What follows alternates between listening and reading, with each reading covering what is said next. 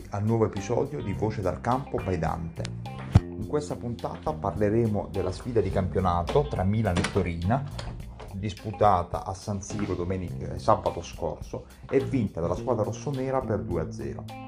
Partita importante per il Milan, perché il Milan veniva dalla sconfitta interna il giorno dell'Epifania contro l'altra squadra di Torino, i campioni d'Italia della Juventus, e doveva subito ripartire per dare un segnale della sua presenza nel campionato, del fatto che la sconfitta non l'avesse abbattuta. Partita importante anche perché poi il giorno dopo Inter e Roma si eh, sono sfidate all'Olimpico e pareggiando due a due hanno permesso al Milan, vittorioso come ho detto prima in casa col Torino, di allungare su entrambe, quindi sulla seconda e sulla terza. L'unico problema, tra virgolette, è la ripresa importante della Juventus, che vincerà la partita domenicale in casa col Sassuolo per tre a uno e quindi manterrà le distanze inalterate di sette punti col Milan, avendo però una partita in meno. Quindi, come ho detto prima, premessa importante, partita importantissima per il Milan proprio per questo, per dare continuità. Un avversario ostico, il Torino, determinato soprattutto da un paio di fattori. Il primo, la presenza del tecnico ex, che è proprio Giampaolo, tecnico che aveva, era partito ad allenare il Milan proprio la scorsa stagione, poi ci è venuto esonerato ed era arrivato proprio Stefano Pioli, quindi ex fresco del Milan, quindi sicuramente con voglia di rivalsa nei confronti della proprietà o comunque nei confronti della squadra con la quale era stato bocciato, e anche la presenza comunque di una serie di giocatori ex Milan, i più diciamo importanti eh, erano, sono, sono sicuramente Simone Verdi, il trequartista diciamo ex Bologna, e il terzino sinistro, in questo caso giocava nella difesa a cinque, del centrocampo diciamo a cinque, Riccardo Rodriguez, il laterale svizzero, quindi anche degli ex presenti in partita nelle file della squadra granata, oltre a giocatori comunque importanti come il regista Salvatore Sirigu e il bomber Belotti. Quindi Torino, squadra comunque che pur essendo penultima in classifica poteva rivelarsi ostica per il Milan. Il Milan nel frattempo non recuperava nessuno di quelli comunque eh, infortunati, eccezion fatta per il recupero di Sandro Tonali dalla squalifica patita contro la Juventus dopo l'espulsione a Benevento e la sorpresissima dell'ultimo momento, il recupero di Zlatan Ibrahimović che partiva dalla panchina. Il Milan recuperava anche Hakan Çalhanoğlu che partiva anch'esso dalla panchina, che si era infortunato proprio nella sfida contro la Juventus. Quindi eh, soprattutto Ibrahimović ma anche Çalhanoğlu, che non era previsto che venissero convocati, recuperano e vanno entrambi in panchina. Pertanto il Milan si schiera quindi col quattro due tre uno, con la solita sfilza di infortunati, con la difesa titolare, quindi in porta Gigio Donnarumma, da destra verso sinistra,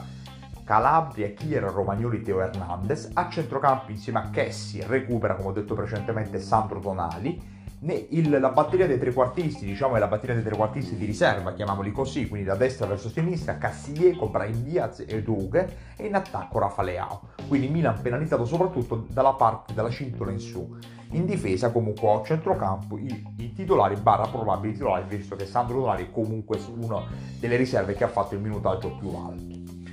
Il Milan, dopo i primi proprio minuti di assestamento per capire un po' le posizioni, soprattutto dalla batteria dei trequartisti, soprattutto di Brahim Diaz, prende il possesso del campo, favorito da un Torino in un atteggiamento estremamente remissivo,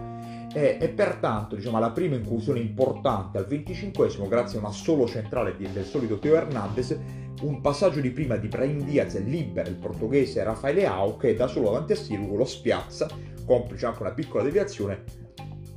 proprio la sua sinistra, portando con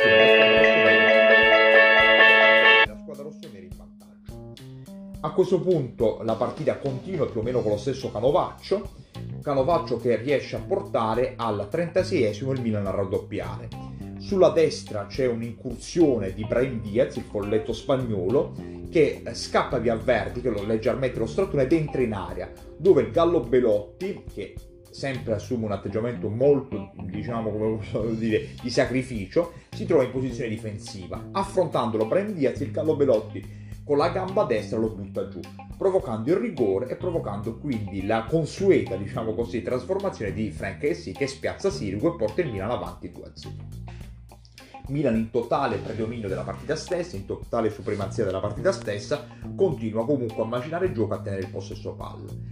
Milan però fortunato, perché verso la fine del primo tempo un Torino inesistente fino adesso riesce ad ottenere un calcio di punizione nel quale viene ammonito Romagnoli, parentesi prestazione pessima dell'arbitro Maresca, dell'arbitro della partita, visto che entrambi i rigori poi assegnati in maniera corretta sono stati rettificati al V A R. Questo è quello del secondo tempo di cui parleremo successivamente, e ha, ha combinato una serie di ammonizioni al Milan, nel totale sei più sette Pioli, alcune veramente inesistenti, di cui parleremo poi nella seconda parte. Quindi arbitraggio per la seconda volta consecutiva pessimo, in questo caso qua non, mol- non estremamente dannoso, ma comunque non un, otti- non un buon arbitraggio da parte dell'arbitro Maresca. Quindi dicevo, un fallo di Romagnoli che porta l'ammonizione del capitano del Milan, e quindi il fatto che Romagnoli entri in diffida alla quarta ammonizione eh, permette all'ex Riccardo Rodriguez di eh, tirare una bellissima punizione di sinistro, una specie di specialità della casa, che colpisce quasi l'incrocio dei pali, nello specifico la traversa, con Gigio sicuramente battuto. Quindi il Milan è anche un po' fortunato, visto che la squadra avversaria prende comunque una traversa clamorosa, e quindi pertanto eh, il primo tempo si conclude con il due a zero. Poteva essere, diciamo, sicuramente spiacevole, comunque il primo tempo dominato in vantaggio solo di un gol. Il secondo tempo l'atteggiamento del Torino non può essere lo stesso del primo tempo, perché come ho detto precedentemente il Torino il primo tempo non l'ha giocato, quindi si sposta un po' in avanti. Alcuni cambi comunque cre- fanno crescere il livello della squadra proprio granata, eh, in, nello specifico sicuramente danno un loro supporto offensivo, sia il cambio modulo, il Torino passa da un tre cinque due a un quattro tre uno due, sia l'ingresso soprattutto di Murru a sinistra, un buon giocatore, ma anche comunque l'ingresso anche di Nitti e anche di Zaza, comunque fanno crescere il livello qualitativo del Torino. Il Milan un po' si abbassa, il Milan un po' è stanco, e quindi la partita ha un, prende un calovaccio differente.